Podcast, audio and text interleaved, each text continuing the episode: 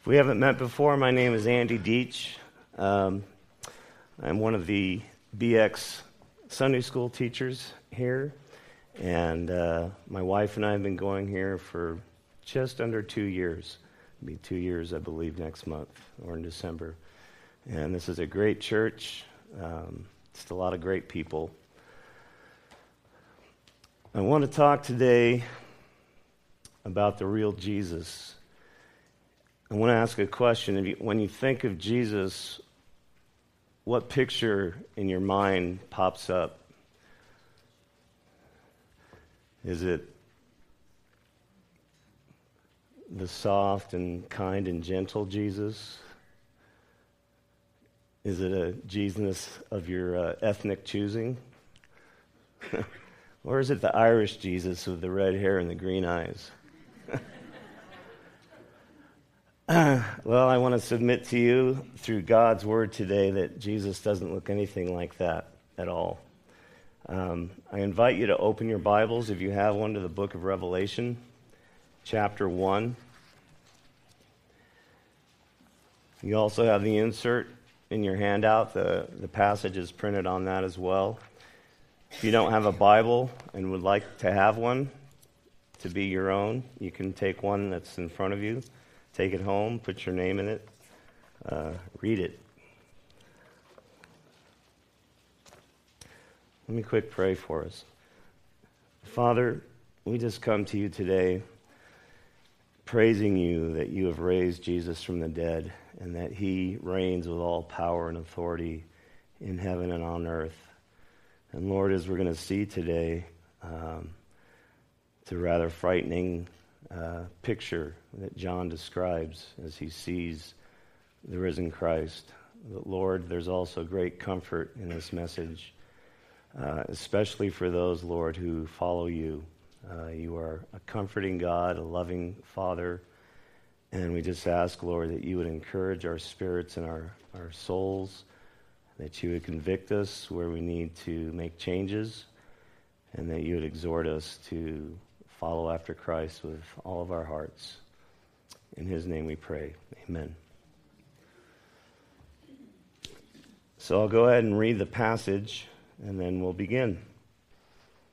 I, John, your brother and partner in the tribulation and the kingdom and the patient endurance that are in Jesus, was on the island called Patmos on account of the word of God and the testimony of Jesus.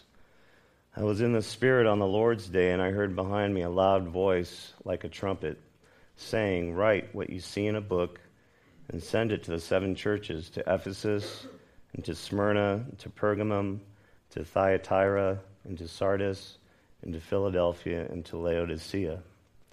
Then I turned to see the voice that was speaking to me, and on turning I saw seven golden lampstands, and in the midst of the lampstands one like a son of man clothed with a long robe and with a golden sash around his chest. The hairs of his head were white, like white wool, like snow.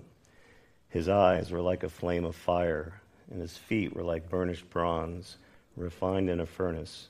His voice was like the roar of many waters. In his right hand he held seven stars, and from his mouth came a sharp two edged sword, and his face was like the sun shining in full strength. When I saw him, I fell at his feet as though dead.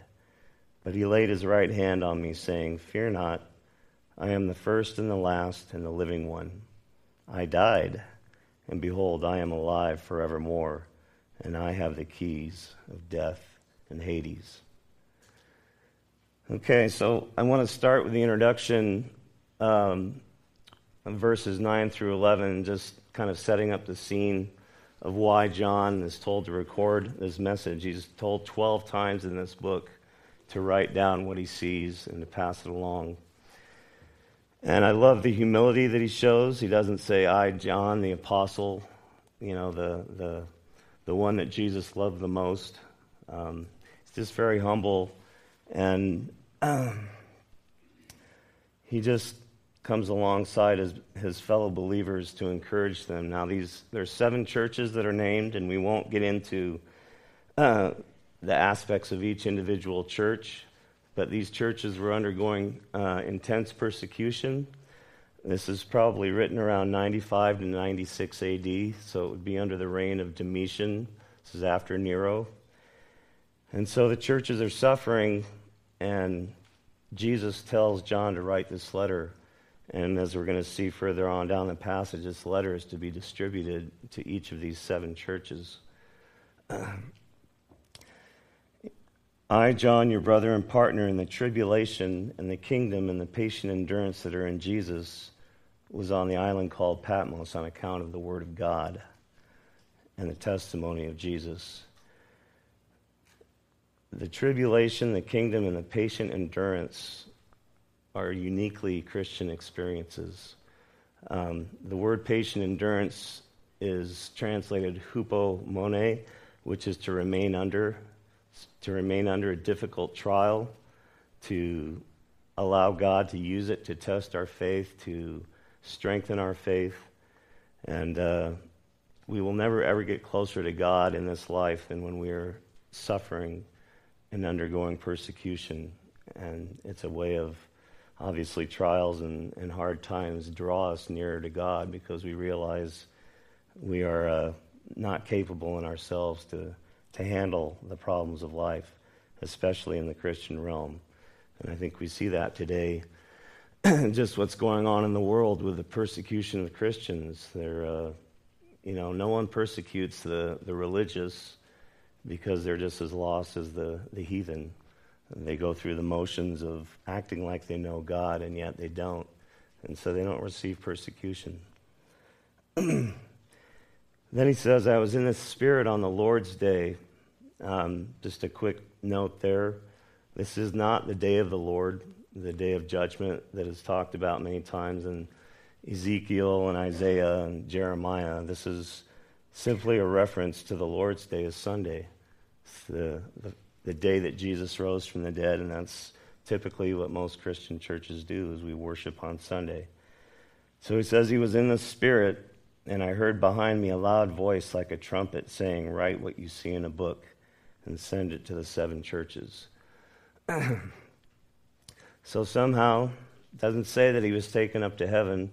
Uh, that happens in chapter 4, where he is transported up to heaven. But somehow, God, through the power of the Spirit, takes John into a, a realm that goes beyond the physical senses. And I think we're going to see how difficult it is for him to try and describe and explain what he's seeing. But he, he's putting it in terms that these people in these churches in the first century would have understood. And the symbolism is, is striking, as we're going to see. It's, it's wonderful, and I hope that you're encouraged by it. And he's simply commanded to write what you see and send it to the churches. Uh, these seven churches were actual churches in the first century, but the number seven in the Bible uh, numerically is the number of completeness. So, in a sense, it does represent all of the churches throughout all of church history, which is yet to culminate. Uh, we're still here on the earth. And so uh, I think that there's definitely an application for us in this passage. now we get to the good stuff.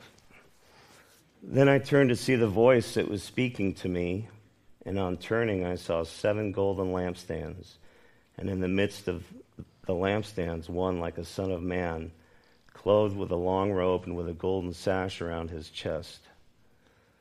So if you want to take notes and fill in the blanks, uh, point A Jesus empowers his church. And unfortunately, I did not print up verses that I wanted to look up. And so I'm not going to do very many, but there are a few that I, I feel like need to be done. So, Daniel chapter 7, you don't have to turn there.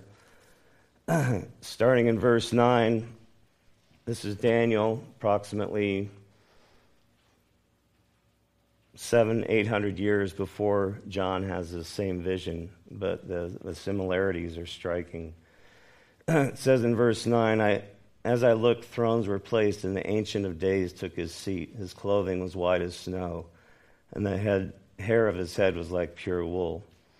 And then if you go down to verse 13, that's a reference there to God the Father, the Ancient of Days. but then Daniel sees something else. And behold, with the clouds of heaven, there came one like a son of man. And he came to the Ancient of Days and was presented before him. And to him was given dominion and glory and a kingdom, that all peoples, nations, and languages should serve him. His dominion is an everlasting dominion which shall not pass away, and his kingdom is one that shall not be destroyed. So, again, seven to eight hundred years before John sees this vision, Daniel has a very similar vision. And he actually sees the pre incarnate Christ standing before the throne. Uh, and it says, I saw one like a son of man. So he sees a man standing there, and it's Jesus Christ. Uh, literally, he's the God man. so, what we see here is that the church is supposed to be the light of the world, the seven golden lampstands. If you go down to verse 20 in Revelation 1, John tells us what the, the, mystery of the seven stars and the seven golden lampstands.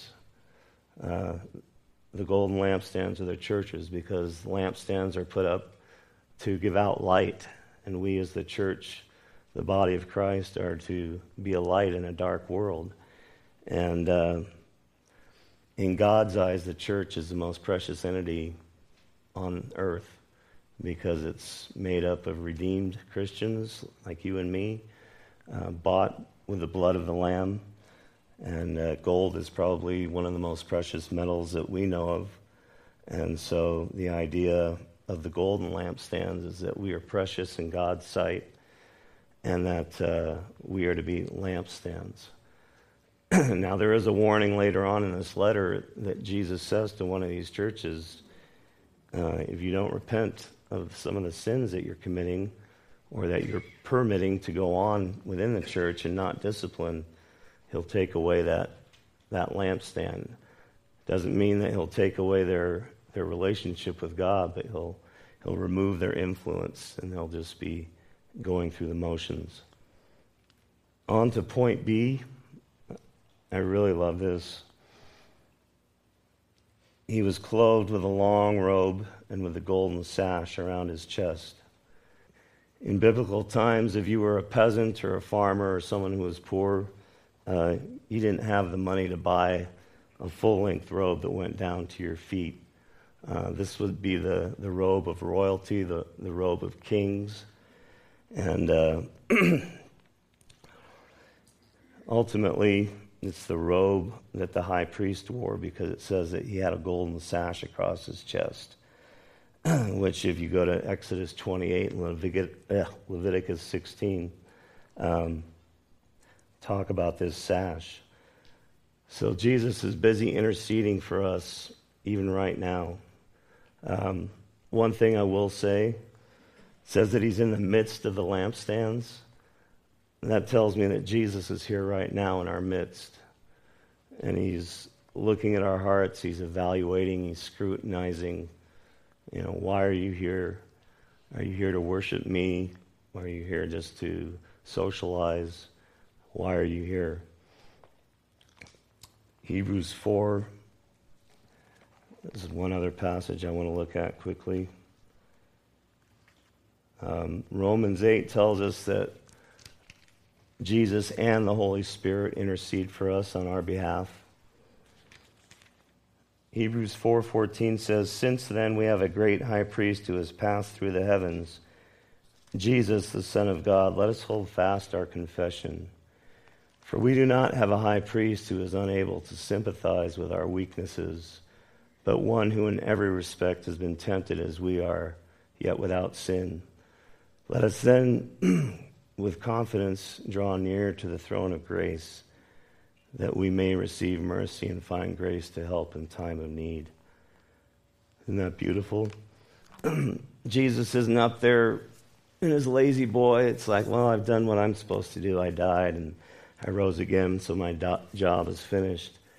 No, he um, Hebrews talks also about that he will be our high priest forever.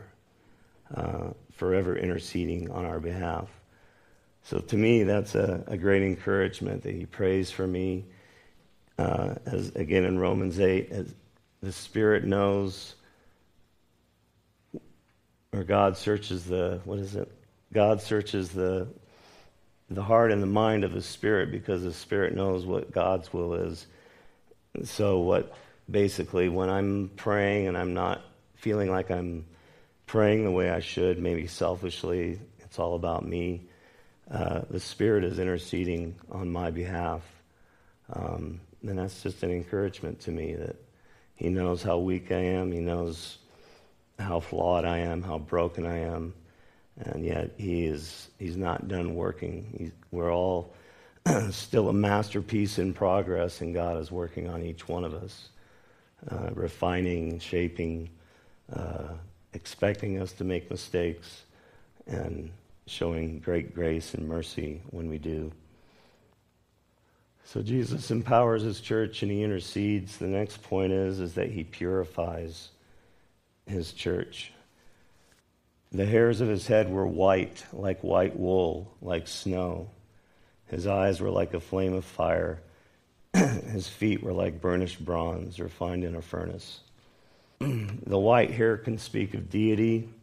It also speaks of age and wisdom. Uh, this isn't just the, the normal color white, like that white guitar or that white speaker. This is a white that is blazing, it, it glows. It's a, an intense white light. It's, it's uh, I have a feeling part of the, the Shekinah glory of God. And He does that. He purifies us by one way He does it is disciplining us.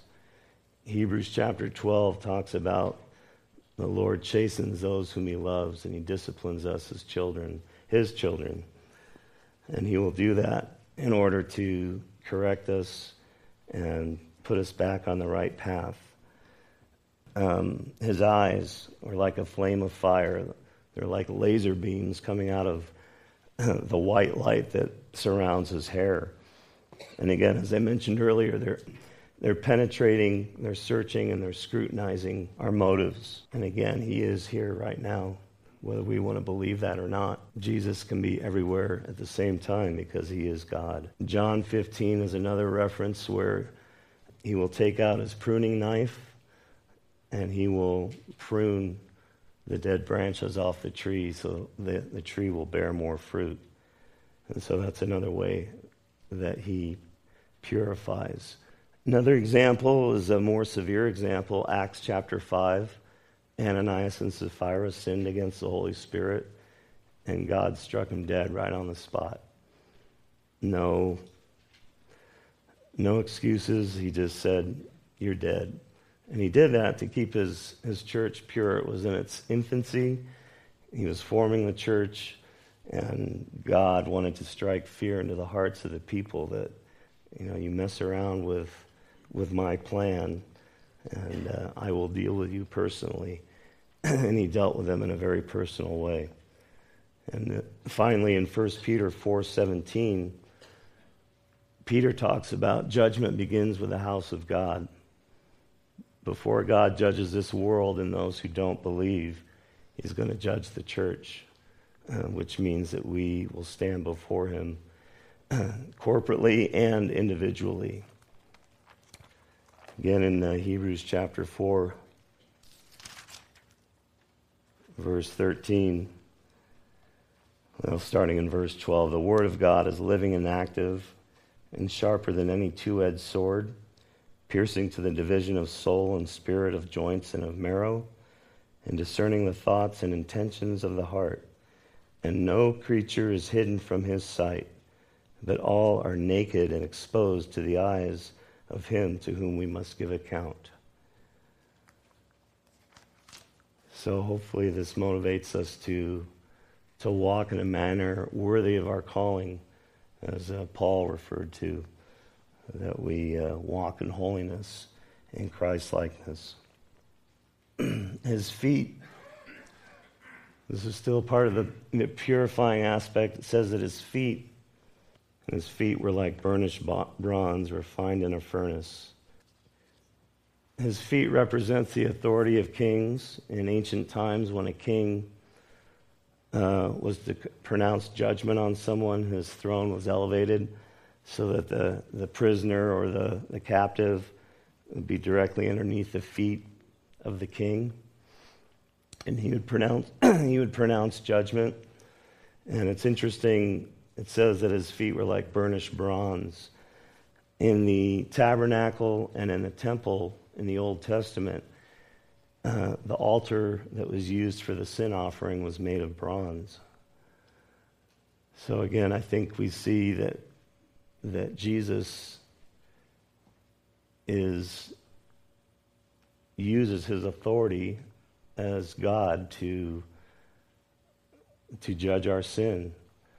And I'm not talking about eternal as far as our our eternal salvation, but just in our practical day-to-day life. Um, his feet represents the authority that he can pronounce judgment on our sin and, and hopefully we are sensitive enough to the Lord's Spirit that when we recognize it, we repent, we confess, and receive His mercy and forgiveness. Moving on to uh, point D, Jesus speaks authoritatively to His church. And his voice was like the roar of many waters. Um, it's a reference in uh, Ezekiel 43 2 that talks about the glory of the Lord coming, and the sound of it is like the sound of many waters. Or you think of the ocean, the waves crashing on the shore, or a waterfall like Niagara Falls. Uh, it's a loud voice. Uh, that the idea of things being loud is often presented in Revelation as a way of getting our attention. Hebrews 1 verses 1 and 2, how does Jesus, or how does, yeah, how does he speak authoritatively to us? Long ago, at many times and in many ways, God spoke to our fathers by the prophets. But in these last days, he has spoken to us by his Son, whom he appointed the heir of all things, through whom also he created the world. So, Jesus has the authority because God has given him the authority. In uh, John 5:22, Jesus says the Father doesn't judge because he has given the Son all authority to judge. So again, it's uh, Jesus speaks authoritatively because he has the authority to do that because he is God. Jesus controls his church. Uh, point E. Um, this is a very interesting one.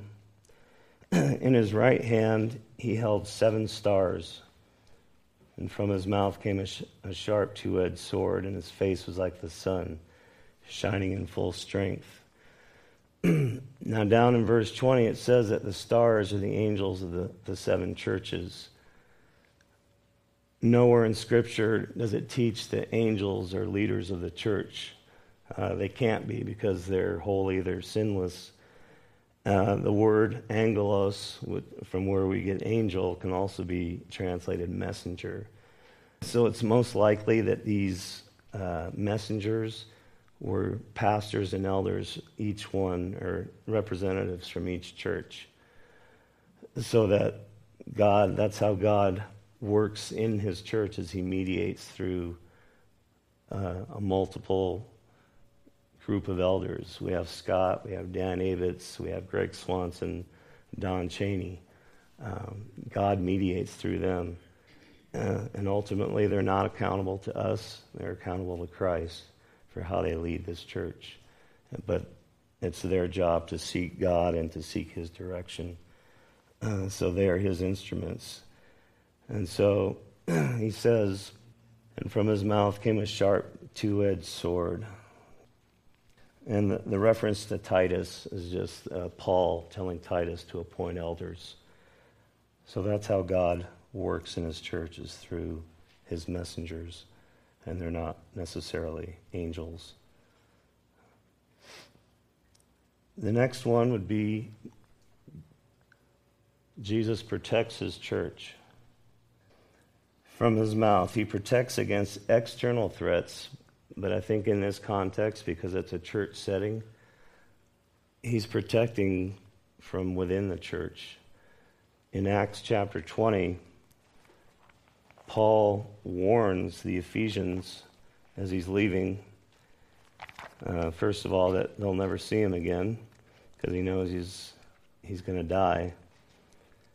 But he warns them, verse 28 pay careful attention to yourselves and to all the flock in which the Holy Spirit has made you overseers, to care for the church of God which he obtained with his own blood. I know that after my departure, fierce wolves will come, come in among you, not sparing the flock. And from among your own selves will arise men speaking twisted things to draw away the disciples after them. Therefore, be alert. So Christ protects us by the sword of his mouth. Well, what's the sword? It's the word of God. And we need to have discernment to know if someone's teaching if he's teaching heresy or, or false information. But even if you're here and you're just here to, to cause division or to gossip, um, again, that's within the body of Christ. And so we need to be careful that, uh, again, Jesus knows how to deal with those threats outside the church, and he also knows how to deal with them inside the church. Again, as I mentioned, uh, Ananias and Sapphira. And then the last one is Jesus reflects his glory through his church.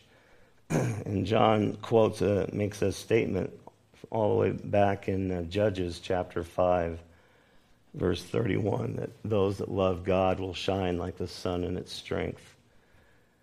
And so he says, when I, um, in his right hand he held seven stars, from his mouth came a sharp two-edged sword, and his face was like the sun shining in full strength.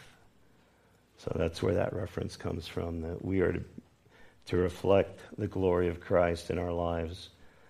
and now we get to the response, the so what, so to speak. It's like, well, that's great. You know, so what? What does that mean to me?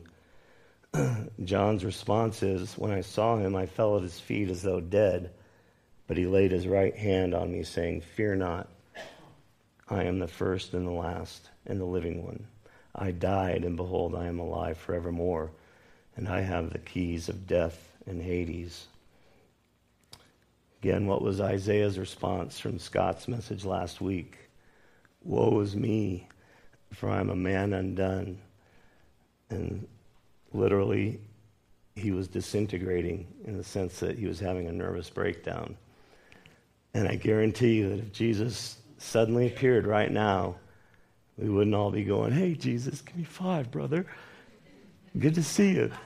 We, we would be, I'd be like a woodpecker trying to get my head through the floor uh, just because that's the Jesus that is portrayed. This is the Jesus that exists now. That's why I showed you those, those pictures because um, what do we think of when we think of Jesus? The way he is now is he is glorified, and uh, I'm sure the reading the description of him doesn't even come close to the fear that any one of us would have. Uh, Daniel had the same experience. Uh, says that he had no strength left in him, and um, if you ever had a, sometimes I drink too much caffeine you get that rush, and you feel like I feel like my body weighs like a thousand pounds, and I can't even lift my arms.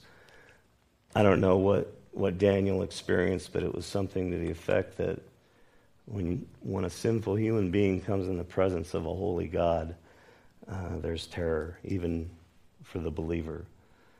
Um, but Jesus is kind and compassionate. He says, "Don't be afraid."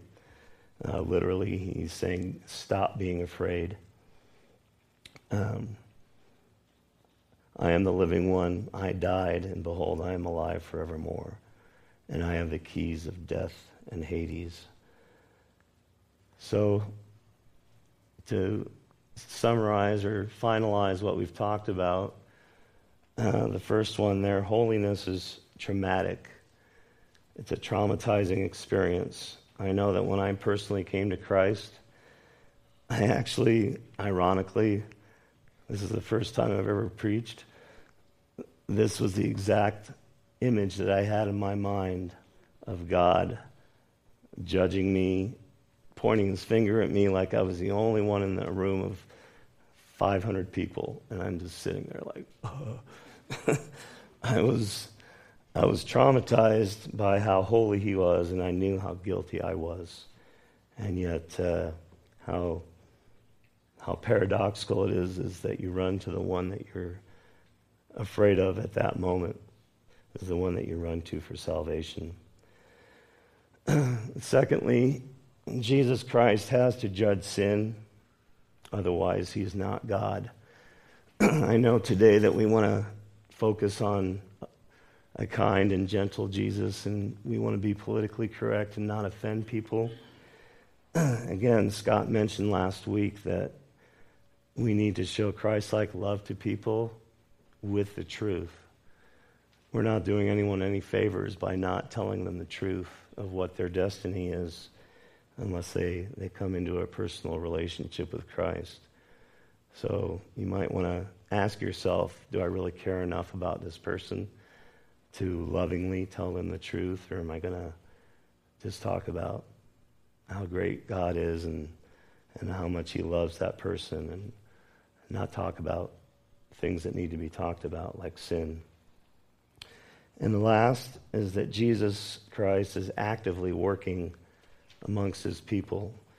And I think we see that all through the passage. And, and again, to me, if you're a follower of Christ, you should be very encouraged because he's, he's interceding, he's controlling, he's protecting, he's reflecting his glory. He's empowering us, he intercedes, he purifies us. So Jesus is not done with me yet, and he's not done with you. Uh, when he is, he'll take you home. so my my final question is: Are you on the outside looking in? Jesus invites you to come to him. He is eager to be reconciled to you. Do not fear. He really is for you. God really does take great pleasure in extending forgiveness and mercy to those that, that cry out to him for salvation. He doesn't like judging. Uh, Ezekiel 33:11, God says, "I take no pleasure in the destruction of the wicked, but that the wicked would repent and turn from their evil ways." He would much rather bless you and forgive you and enter into that relationship with you than to judge you. And uh, if you're here and you think that you're good enough, God doesn't grade on a curve. Yeah, the standard of his judgment is absolute perfection and holiness. He will judge you compared to himself, not you compared to some other person. And so your only hope is Jesus Christ. And he invites you now to come to him in faith and in simple trust. Let's pray. Lord Jesus, you are the one true and living God. You are alive forevermore, and uh, you reign and rule. Um, even though we don't see everything that you're doing, we don't understand why you allow so much evil in the world, but you have a plan and you're carrying it out. And we just thank you for your grace. Thank you so much for sending your son, Father, to die in our place, that if we put our faith and confidence in Him, we can be forgiven and we will spend eternity with you. In His name we pray. Amen.